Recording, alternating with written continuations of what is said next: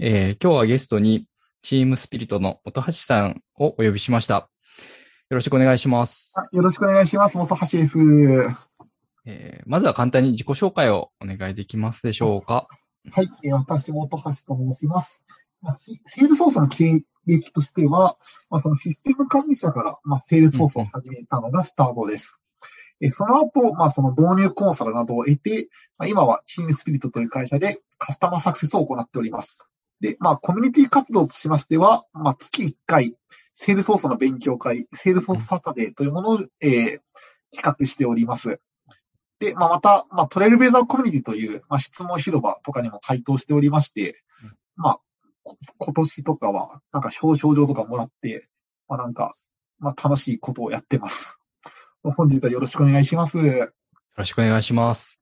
はい。そうですよね。あの、突然、あの、お大型新人が入ってくるぞっていうのを聞いて、こう、社内がざわついてましたけども。ねまあそうですね。まあ、で実際、倉谷さんってあんまり、まあ、入社前までは、あんま付き合いがなかったかなとかいう感じでしたけども。そうですよね。あの、デベロッパーの人たちはコミュ障の人が多いので、いやいやいやいや。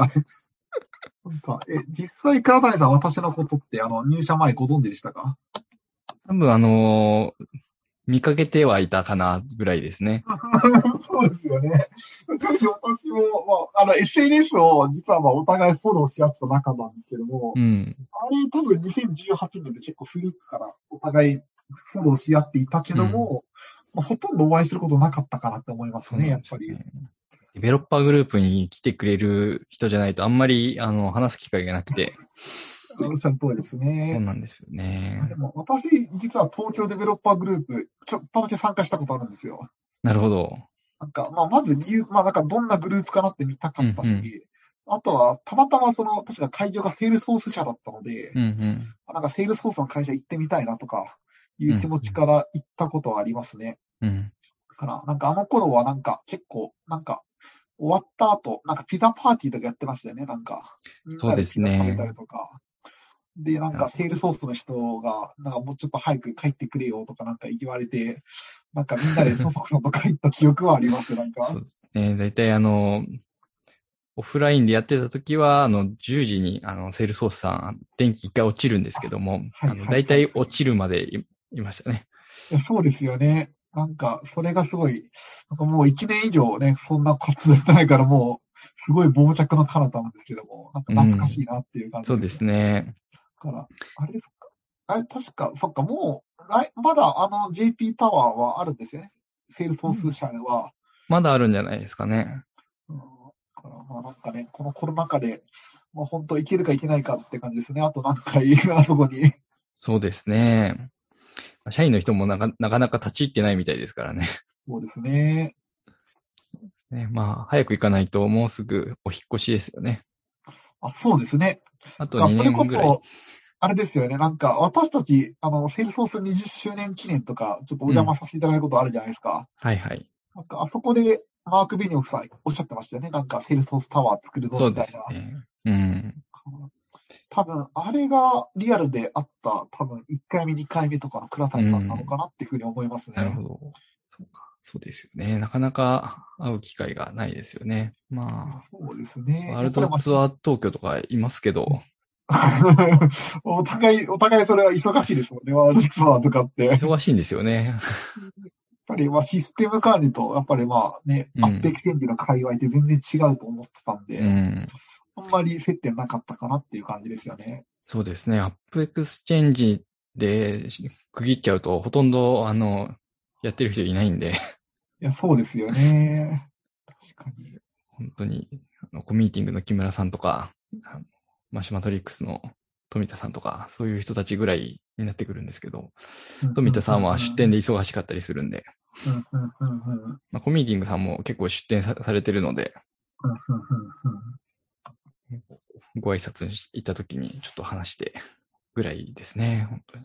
そうですね。うん、やっぱりデベロッパー系の人と、まあ、話すことが多いかなとは思いますね。そうですね。結構倉谷さん、なんかデベロッパーの人と、なんか SNS でも絡んでて、なんか僕はなんか、ああ、なんか難しいこと言ってるなって言ったことはよくありましたね。かしいですね。そんなに、あの、つぶやかない方なんですけど。倉谷さんのあのアイコンは、結局あれは何なんですか？あの SNS のアイコンは。はですね、もう古いんですけど、昔、あの、ペットボトルの、あの、おまけにですね、招き猫のちっちゃなキーホルダー、ストラップみたいなのがついてて、そいつの写真ですね。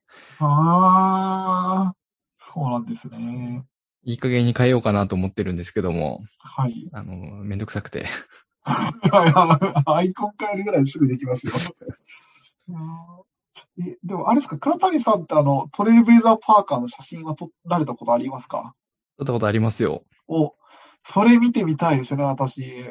あの、おも、面白みがないんで、いやいやいや、あんまり倉谷さんのパーカー姿って見たことないなと思ってて。これ自社のパーカー着ないといけないからと思って、できるだけ自社のパーカー着てるんで、あそういうことなんですね。ですね。やっぱりあの、米井さんとかみたいに面白い感じにはできなかったんで、ああ、なんか米井さんのなんか、パーカー写真僕見たことあるんですね、確か。なんか、こんなのがあるぞ、みたいな感じで、なんかネタに使えてたのすごい覚えてる、私。いやあれもだってもう5、6年前の写真とかネタにパッと出されちゃうんですもんね、なんか。無料素材なんで、ある意味怖いですね。5、6年前何、どんなポーズしたかなってもう傍着の彼女じゃないですか。そうですね。でもたまにあの写真使われてたりしますよ。あ、そうなんですね。あ、こんなところにみたいな。へえ、あ、でもそれ私もありますね、やっぱりそ。うですね。なんかでなんか本当にあれ、なんかいつ使われるかわかんないですよね、本当に。よくわかんないですね。突然使われてて、あ、こんなところにっていうのを、大抵見つけられないんですけども、たまたま見つけたら、っていう感じですね。そうですね。ねうん。で、まあ、システム管理者のはい、はい。やられてて、徐々に SI の受託開発の方に移っていかれた感じなんですか？あ、そうですね。まあ、初めはやっぱりシステム管理者の、まあ、これも常駐派遣だったんですけども、うん、うん、うん。で、まあ、とあるメーカーに行って、まあ、その、まあ、パスワードリセットからですね、ユーザー登録とか、まあ、うん登録の追加、まあ、レイアウトの編集みたいなすごい、まあ、本当に細かいような業務まで、まあ、こなして、うん、うんで、まあ、その後に、まあ、やっぱりその、もうちょっとセールスを触りたいなと思って、まあ、自宅開発の経験を積んだという感じですね。うーん、なるほど。ちょっと、そこは何かキャリアチェンジあったんですか？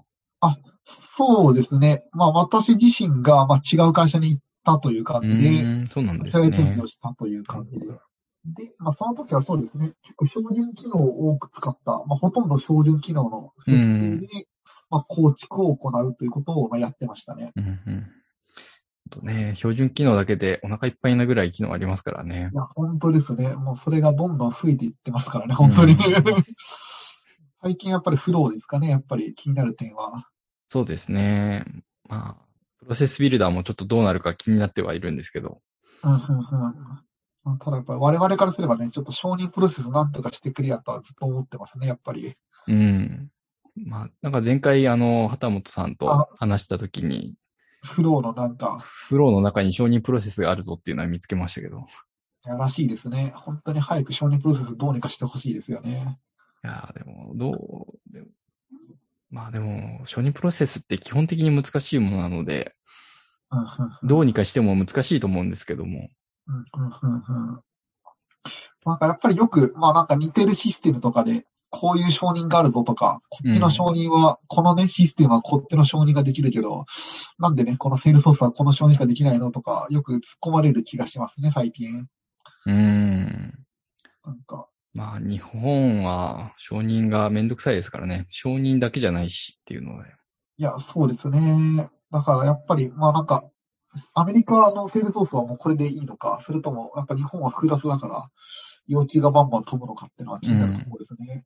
ね。まあ、でも、権限管理はしっかりしてるから、アメリカとかは、どうなんでしょうね。そんなに困んないんじゃないかなと思ったりはしますね。そうですね。やっぱりなんか最近思うのは、セールソースに合わせた方がむしろいいんじゃないかって思いますね、組織が。うん。今ってなんか結構、会社に合わせてセールソースをなんとかするって人が多いですけども、うん。まあ。これからはセールソースに合わせて会社が変わっていくみたいなのがあったらすごいいいなとか思ったりしますね。なんか、あの、兼務をやめないといけないとか、ハードなんで難しいですからね。うん、うん、うん、うん。そうですね。まあでも、倉谷さん今、多分どっちかというと承認する側なんですよね。多分、業務で言えば。まあそうですね。まあでも、なんとかなります。うちの会社は、まあそんなに、あの、古い会社じゃないから、まあそうですね。承認した後に、こう、通知をしなきゃいけないとか、うんうんうん3人のうち2人が承認したら OK にするとか、そういうのないんで大丈夫です。ありますね。そういうなんか謎の要件ありますよね、本当に。うん。だから、結構やっぱり私もまあ、前から思ってたのが、なんかお客さんもあんまり、なんか、どういう承認やってるかわからないとか結構よくあるパターンがありませんか？あーそれはわかんないです聞たところ、あ、うんそうですか。やっぱり結局、なんか、まあ、セールソースとか作る際に、まあ、どういう承認ですかとか、やっぱヒアリングするじゃないですか、うん我々。なんかどうも会社によってなんかみんな言うこと違うし、この部署はどうなってんだってなんかみんなよくわかってないみたいな。うん。まあ、承認プロセスがちゃんとルール化されてないっていうところはあるかもしれないですね。うん、うん、うん、うん。うん、そうなんですよね。だから結構私よくあったのが、もうセールソースを使うからこそなんか決めるとかいうのはありましたね、やっぱり。うん。あれ、そういえば100万以上の承認どうするんだっけとか、急に話をみんなで、いや、これはこう、これはこうっていう風になった結果、うん。まあ実は決まってなかったみたいな。まあ、規定上は別に構わ、いいんだけど、実運用上、部長じゃないと承認しないみたいなのあり、うんうんうんあったりしますよね。そうですよね。いや、でも承認プロセスは本当難しいです。いいですね。なんか、しばらく画面も変わんないですもんね、なんか。もうちょっと使いやすい画面とかになっていただければ、ありがたいんですが、っていう。ー そんなことないです。ちゃんとビューは消えたじゃないですか。なんか、なんか前って確か少年プロセスのなんかその視覚化みたいなのできましたよね。これがこうしてこうなってみたいなやつが。そうですね。はい。あれなんで、なんで消えちゃったんですか？あれ逆に不便じゃないですか？あれ消えたって。あれはですね、実は Adobe Flash で作ってあったんですよ。ほうほうほうほう。Adobe Flash があのサポート切れになったので、うんうん消さざるを得ないっていうやつですね。うーん、そうだったんですね。なるほど。いや、なんかそうなんですよ。あの機能なんか、今ってその承認プロセスを一覧化するってかなり難しいですよね。そうですね。なんかもう、外側の Chrome エクステンションとかで、こう、定期ファイルから Excel に落としてもらうみたいな感じになっちゃいますよね。多そうですよね。これ画面共有していいですか？ちょっと画面共有宣言ください。分ポッドキャストで画面共有されると、あの、ちゃんと説明してくださいって感じになりますね。なるほど。いや、なんか僕ちょっとき、なんかこれ、まあ見せたいんですけども、なんか承認プロセス作る際に、なんかその、参考のセールソースのなんか画像があるんですね。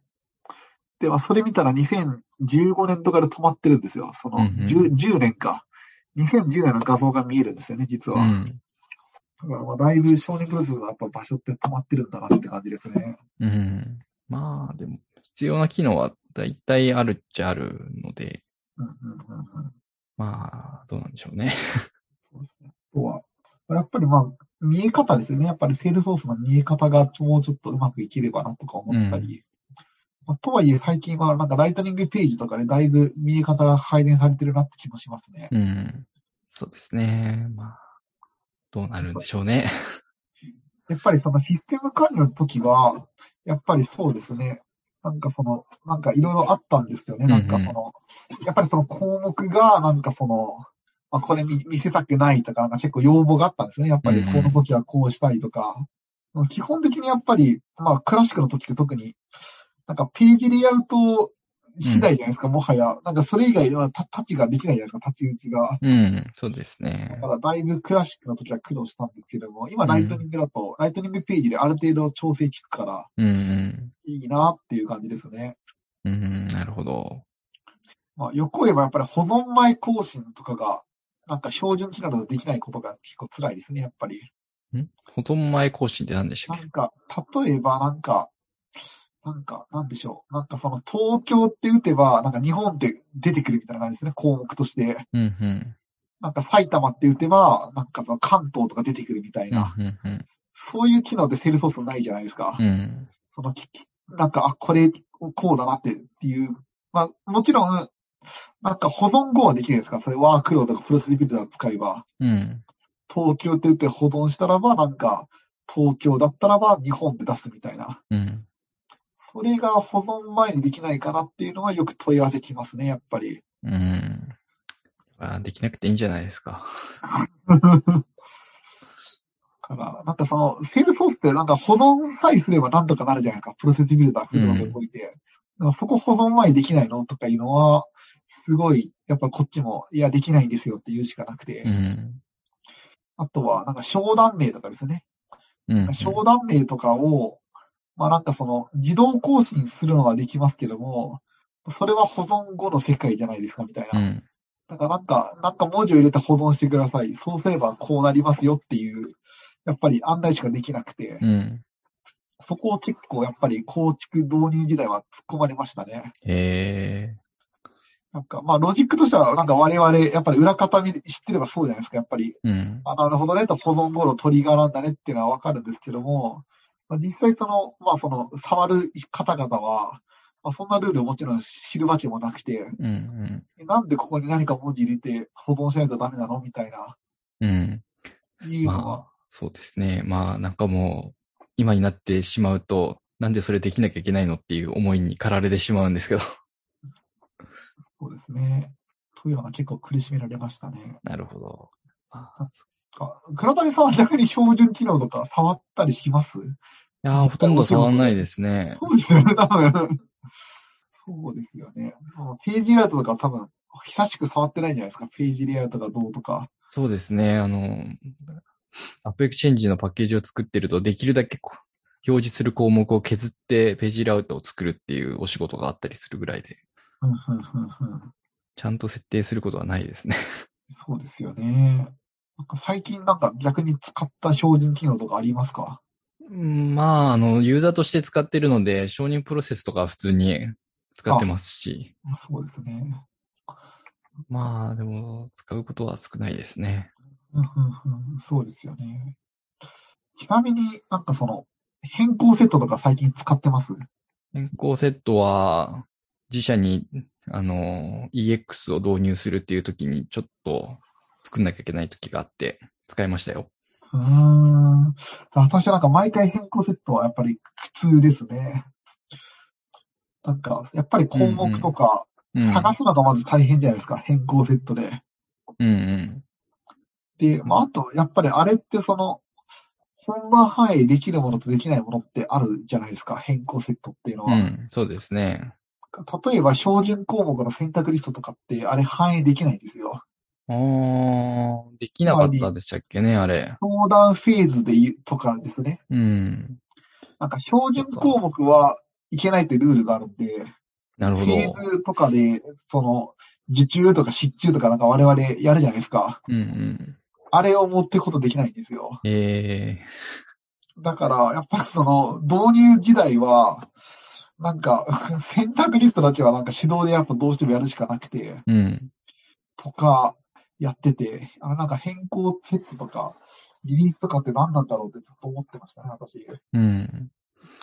どうなん、今どうなってるんでしょうね。まだ変更セット使うんですかね。ああ、DX が出てきてどうなったんだろうなと思って。ああ、なるほど。まあでも、まあなんか、やっぱよく聞くのは、 Salesforce はやっぱり本番関係やっぱ構築する人結構多いなっていうのは聞きますね。うん。まあ、ノーコードだとそっちの方が楽ですからね。そうですね。だから、ちょっと私が聞いた話だと、なんかやっぱ数十人規模の会社だったらば、うん。もうなんかプロセスビルダーとかもなんか本場でいじっちゃうみたいな。うん。なんかエラー出たらまあ仕方ないぞみたいな風にうん。しちゃうってのは聞いたことありますね。ああ、それぐらいだったら別に止まっても怒られるぐらいで。まあそうですね。ただやっぱりまあ何千とかの環境とかだったらば結構慎重にやったりとか聞きますね。そうですね。まあでも変更セットで送れないっていうのはちょっと嫌ですね。いや、そうなんですよ。まあ、特に送った後もそうなんですよね。そうなんですよね。なんかその、いっぺんにバットを捕まえたりとか、なかなか難しいし、うん。で、あとはやっぱりそのサンドボックスと本番でやるとどうしてもバージョンの違いとかも出てしまうじゃないですか。うんうん。だからそのバージョンの違いがあると本当にもう最悪リリースできないんですよね。そのサンドボックスで本番関係リリースできませんみたいな状態になって、うん、そうですよね。苦しい思いを何度も気をつけないといけないですね。そうなんです。なんかどうしてもサンドボックスがバージョン違ったら出せないってことはありましたね、やっぱり。うん。まあでもそれはさすがに気をつければなんとかなるんで、うんうん。気をつけましょうっていう感じはしますけど。いや、まあそうですね。リリースの、なんかサンドボックス変更のタイミングとかをまあ見るしかないって感じですね。うん。ねえなかなか大変ですよね、リリース。まあ、リリースしなきゃいけないものがちゃんとまとめて管理できるっていう意味では、まあ、悪くはないんですけども、うんうんうん。全部入んないのは嫌ですね。いや、そこなんですよね、やっぱり。特にその、なんか初期導入とかって本当になんか、まっさらな状態から始めるので、うん。そこの、まあ、商談のフェーズとかもちろん、まあ、デフォルト英語の状態から変えたりする中で、うん。なんかそういうところはなんかね、ダメなんです、みたいなのが結構辛かったですね、やっぱり。うん。初期導入のトライアル期間中は別にソースコードも置けるんで、本番で作っちゃってもいいような気がしますけどね。ああそこだから結構、なんか話の議論にななりますね、やっぱり。うん。はんはん本番で作ってもいいのか、いや、やっぱりサンドボックスからやるべきなのかみたいなのは、多分議論の、もう永遠に尽きない議論ですね、そこは。まあ、その検証をどうするかによるんですよね。うんうんサンドボックスでちゃんと検証して、綺麗な状態で本番に持ってくるっていうことをするんであれば、まあ、サンドボックスで作るのがいいですしま。あ、おっしゃる通りですね。やっぱりその本番で作るとどうしても、なんかそのいらない項目とか不要になった項目とかが残るリスクがあるんですよね、やっぱり。そうですよね。で、こうね、どこまでちゃんとエンジニアリングをしっかりするかっていう議論ではありますよね。そうですね。特になんか項目とかってその、なんかプロセスビルダーとかで巻き込まれてたらなかなか消せないじゃないですか。うん。プロセスビルダーのバージョンからどんどんポチポチ消していくしかないみたいな。うんなので、まあ、本番で作るのが唯一の弱点はそこですね。やっぱり不要な項目とか、ページレイアウトとかが残っちゃうっていう。うん。まあそうですね。け本当に消せないやつもありますしね。いや、そうですね。まああとやっぱり個人取り先を有効にする際は、やっぱりさすがにサンドボックスやるかとか、そういう議論はありますね、やっぱり。うんうんうん。そうですね。マルチカレンシーとか、取り消せないやつもありますからね。あれ、結構僕初めてした時衝撃できた、でき、でしたね。なんか、うんも戻れない、後戻りできない設定があるっていう。うん。最近ちょっと増えてきてるような気がするんですけど。あ、そうですか。マルチ通貨と個人取り先の有効化と、あと何かありましたあうん、なんかあったような気がするんですけどね。うん、ちょっと思い出せないですけど。あとは消せなくはないですけども、やっぱレコードタイプを作るってのはすごい、なんか、難しい。なんか消すの難しいなとはよく思いますね。うん。なんか、すべてのプロファイルの設定をいじらないと確かレコードタイプ消せないじゃないですか、あれって。使ってると消せないですからね。そうなんですようね。んなんか、倉谷さんは逆にあれですか、うちの会社の Salesforce 環境以外になんかその、ゴリゴリ使ってる環境って見たことありますか？あんまりないですね。ああ、そうなんですね。うん。意外とそのシステム管理的な仕事はやったことないってことなんですね。そうですね。ややらないですね。うーん、そうなんですね。なんか、パスワードをリセットするとかやんないんですね、そういうことは。あんまりやらないんですね。本当に昔々導入するするときにちょっとやってましたけど。なるほど。なんか、え、倉谷さん知ってます？そのユーザー規模何千人の会社で一番多い問い合わせって何だかわかります？システム管理者の問い合わせ、来る問い合わせですね。知らないです。パスワードリセットなんですよ。パスワード忘れ忘れたぞっていう問い合わせすごい来るんですよね、やっぱり。やばいですね。なんか、それがもうシステム管理者の大半の仕事と言っていいぐらいだと思いますうね。ん。まあそう、まあそうじゃないですか。まあ何千人もいればそれは忘れちゃう人もいるじゃないですかっていう。うん。いや、忘れないでくださいって感じですけどね。うんそれが結構一番の、実は多い問い合わせですね。うん。で、なんか、やっぱりそのユーザーの情報を見れば、なんかその、まあ、当日してるんですよ、そのユーザーが。うん。で、なんか、やっぱりそのパスワードリスターとかたくさんあって、うん。あ、なるほどとかよくやってましたね。うん。まあね、ロッ録しましたぐらいだったらいいですけど、忘れましたっていうので、本当にパスワードリセットまで行くってなると、ちょっと大変ですね。まあそうですね。だから意外となんかそういうところがシステム管理者の仕事だったりしましたね。うん。だから多分、開発やってる人からすれば、そんなの、え？って、あそこ？みたいな感じじゃないですか。なんか、だから、まあ最近のなんかあの MFA ですか？はいはい。これも結構どうなんのかなって感じですよね。もう、うんパスワードリセットどころじゃないですよね。その難易度といったら、やばいですね、あれ。本当に。どうなるんでしょうね。なんか噂にはまあログインフローで回避できるとかいう説もありますけど、どうなんですかね、俗説として。いや、ダメみたいですよ。ダメなんですうん。ねちゃ。んと、 Lightning Login か MFA か。まあ、 Lightning Login は MFA だだからいいんですけど。まあ、だから、まあ、難しいですよね。なんか最近どんどん、まあ、どんどん難しくなってきてるなっていう Salesforce は。うん。なんかちょっと前までなんかやっぱり、なんか Lightning 出た時ってすごい正直的だったと思うんですよ。なんか、本当ですか？なんか遅くなったなっていう感想しかな遅くなったのはもちろんありますけども、なんか要はなんか覚えることめっちゃ増えたじゃないですか、 Lightning になって。クラシックのお作法と Lightning のお作法両方知らなきゃいけないっていうのが、うん。結構あれはでかかったと思うんですね。なるほど。そうですね。まあ、 Lightning になってカスタマイズできる幅も広がりましたしね。そうですね。だからまあカスタマイズできる反面、なんかその、ね、なんかその、どこを設定すればどうなるんだっていう。うん。から、やっぱりよく、よく質問に来る、やっぱ中で、なんか、その、え活動タブとかチャッタータブとかってわかります？あのチャッターのタブみたいな。チャッターのタブは使いますけど、活動は使わないんでわかんないですね。まあそこって、まあなんかどこで設定するのって問い合わせやっぱよく来ますね。うん。で、まあページレイアウトだよみたいな風なのは、なんかなんですね、答えとしては。うん。まあページレイアウトでそこが表示されるのみたいなのはよく、皆さんなんか詰まるところらしいですね。うん。だから、なんか意外と、やっぱり、まあ、やっぱり、まあ、ライトニングいいって反面、まあ、その分設定が増えて大変だなっていう感じですね。うん。えーホーム画面とかもカスタマイズしようとす思えば、キリがないですしね、あれ。あそうですね。まあ、ただやっぱり、まあ、なんかいい感じのレポートとかダッシュボードを、うんババッと表示できるのはすごいありがたいなと思いますね、うんホーム画面は。そうですね。なるほど。うんえー、そうだなうん。えなんか、倉谷さんはシステム管理者とかならなかったんですか？その今の社内のシステム管理者っているじゃないですか、何人か。はいはい。何代目かのシステム管理者とかじゃないんですか？いやー、システム管理者はやってないですね。あー、そうなんですね。多分 多分システム管理者チェンジはもらったことないと。システム管理者権限は持ってたかもしれないですけど、システム管理者は別にやってないかなって。うんうんうんなるほどですね。そうですね。でもなんかいいじゃないですか。次の、なんか、システム管理者の仕事も案外楽しいこともあると思うんで。まあ、あの、会社大きくなってくると大変なんで、遠慮しておきます。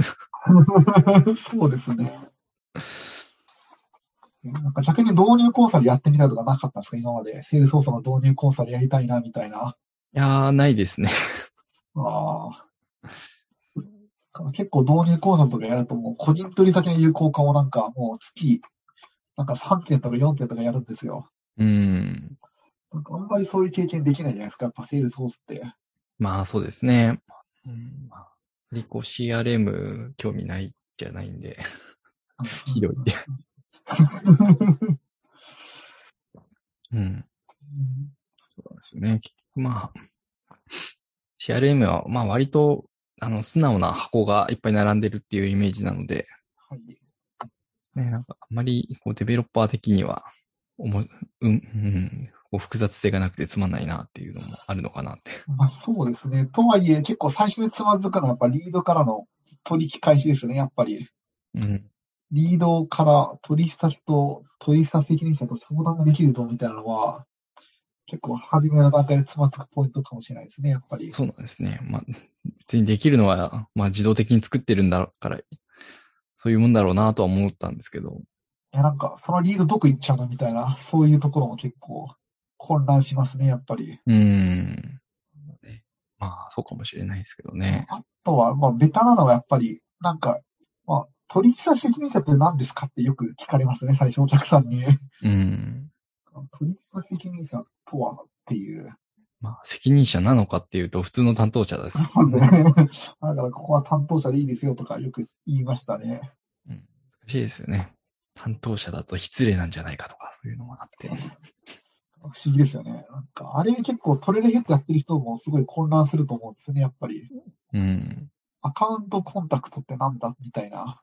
ねえ責任者、あくまでコンタクトのリストだから、連絡先なんですよね。担まあ、連絡先担当者一覧とかなんですよね。うん本当は多分日本語訳すれば。うん。それが、まあ、取引責任者っていう。大変ですよ。まあ、あの、訳した人は偉い人なんで、決めた人はね、あそうですね。当時はそれが分かりやすいっていうことだったんで、まあそうなんだろうなとは思います。だから、もう、最初やっぱりお客さん混乱するので、まあ、導入の時は、まあ、この名称変えますかとかよくやってましたね。うん。やっぱり見込み客、リーダーは見込み客、商談は案件、取引責任者は担当者みたいな。うん。まあどっちに合わせるかですよね。まあ、そうですね。うん。結局、その、リードジェネレーションとか、まあ普通に使っていく話にはなるので、マーケティングやっていると。まあ、そうした時に見込み客、まあそう、リードって読み替えることになるんで、結局こう、スイッチングコストは発生しちゃうので、どっちがいいかっていうところですよね。まあ、そうですね。うん。まあ、まあ、結構やっぱりセールソース導入するぞってお客さんいきなんか、これが取引責任者ですっていうのは結構面食らってましたね、やっぱり。うん。そそれ何って、取引責任者って何ですかっていう。まあでも、そのままだよっていう気もするんですけど。いや、そんなにそのままですか？責任者がじゃあ偉い人入れとけばいいのかなっていう。まあ、商談決済できる人を入れるっていうのはまあ、間違っちゃないですよね。そうですね。運用を考えて、あの、担当者の方も入れた方がいいかなとか、ちょっと名前合わないけど仕方ないかって入れていくっていうぐらいかなと思うんですよね。まあ、多分アメリカ型でいけば、その承認者の人をちゃんと口説き落として商談を取ってくるっていうことなんだと思うので。あります。なんかそれはあの取引責任者のロールってのがあるんですよ、また別に。まあ、いいんじゃないですか。そうですね。なんかやっぱりそうですね、セールソース使ってるとなんか逆にアメリカでってどうやってるんだろうってのがすごい気になりますね、私。まあ適当に使ってるんじゃないですか。まあコンタクトですし、アカウントだし。アメリカの本場のセールソースがやっぱ知りたいですね。やっぱりどう使ってるかっていうのは。うん。まあね、リードとか結構どう運用すればいいのか難しいんですよね。うん。ああ、そうですね。リーダーは特に、まあ、どこまでがリードなのかっていう議論は絶えないですね、やっぱり。うん。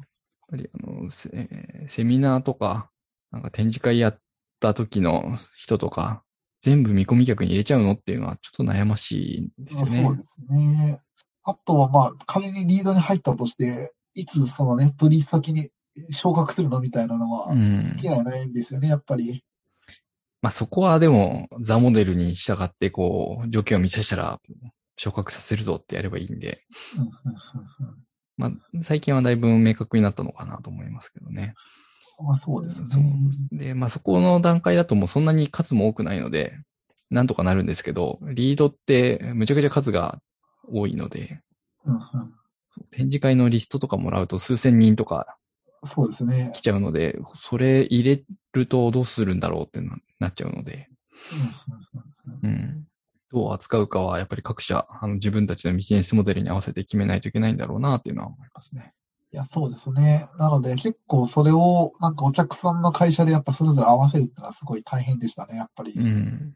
まあ、どっちかというと本質的なところは、その、リードの管理をどうするかっていう業務の方の話になりますよね。うんうんうんうん展示会のリストは一旦 Excel でやって、あの、アウトバウンドのちょっとコールを全部かけてって、見込みがありそうなところだけリードに入れていくとか。でも、そうすると、こう、なんだろう。展示会に来てくれたっていう履歴残んないし、どうしようかなっていうのはちょっと悩ましかったりはしますけど。いや、そうですね。うん。うん倉谷さん、やっぱり詳しいですね。やっぱり、セールスソースさすがです。こう見えても、あの、少しマーケティングやってたんですあ、そうだったんですか？よ。いや、人がいなくてね、ちょっと、そのリードを登録するとかしなきゃいけないっていうのがあって、なんと、え、それはこの会社でですか？この会社ですね。あまあ、社員が10人とかいない状態だと、何でもしないといけないんです。ああ、そういえば初期の頃結構展示会出てたとかよくお話聞きますよね、なんか。そうなんですそ。のマーケティングだったんですね。ウコンの力を配って名刺をもらうとか、そういうですね、いろいろやってたわけですけど。そうですね。だから当時はもちろんサンさんとかなかったんですよね、その名刺取り組みとか。ああ、どう、どうだろう。手動で、てて手動で打ってましたか？定期でしたか手動で打ってたような気もしますね。どうやってたんだろう。あれ結構手動で打つの大変じゃないですか。ああ、覚えてないな。もうどうやってたか。もうもう10年以上前ですからね、多分。そうですね。でも、言うほど人来ないので大丈夫ですよ。名刺をもらうってそんなに来ないですよ。うんうんうん、100人ぐらいだったらまあ、100人、200人だったらまあ、頑張って打てば、なんとかなるレベルだと思うんで。まあそうですね。なんか倉谷さん最近名刺とか配っ、いつ、いつ名刺 使いました？最近名刺使ってないんですよね。いや、そうですよね。久しくみんな名刺交換とかしないですよね、やっぱり。そうです。多分今もう名刺注文しないと残量がもう数枚のような気がしますけど。まあ必要になりそうだったら注文しようかなと思ってます。そうですよね。なんかまあ、難しいですよね。時代も変わったな、みたいな感じで。そうですね。もう合わないから名刺渡す機会もないですからね。から、そうですね。昔はなんかリードイコール名名刺獲得だったのが、今じゃなんかそうでもないですよね。うん。だから逆に今の方々はどうリードを獲得するかすごい気になりますね。うんうん。展示会とか、まあ、やっぱり我々も例えで展示会した客はリードに入れますとかよく言ってましたけども、うん。今そもそも展示会しないと名刺ゲットできないけど、あれじゃあどうすればリードなんだってちょっと今思いましたね。そうなんですよね。どうやって集めてるんでしょうね。まあ、アンケートとか、自社でやるんであればアンケートとか、うんうん。するとか、まあ、その申し込みのタイミングでも取っちゃうとかはできるんですけども。そうですよね。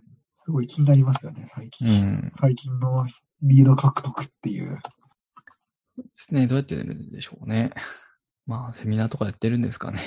無料セミナーとかだと、どこまで、あの、情報をもらうかって結構難しかったりもしますからね。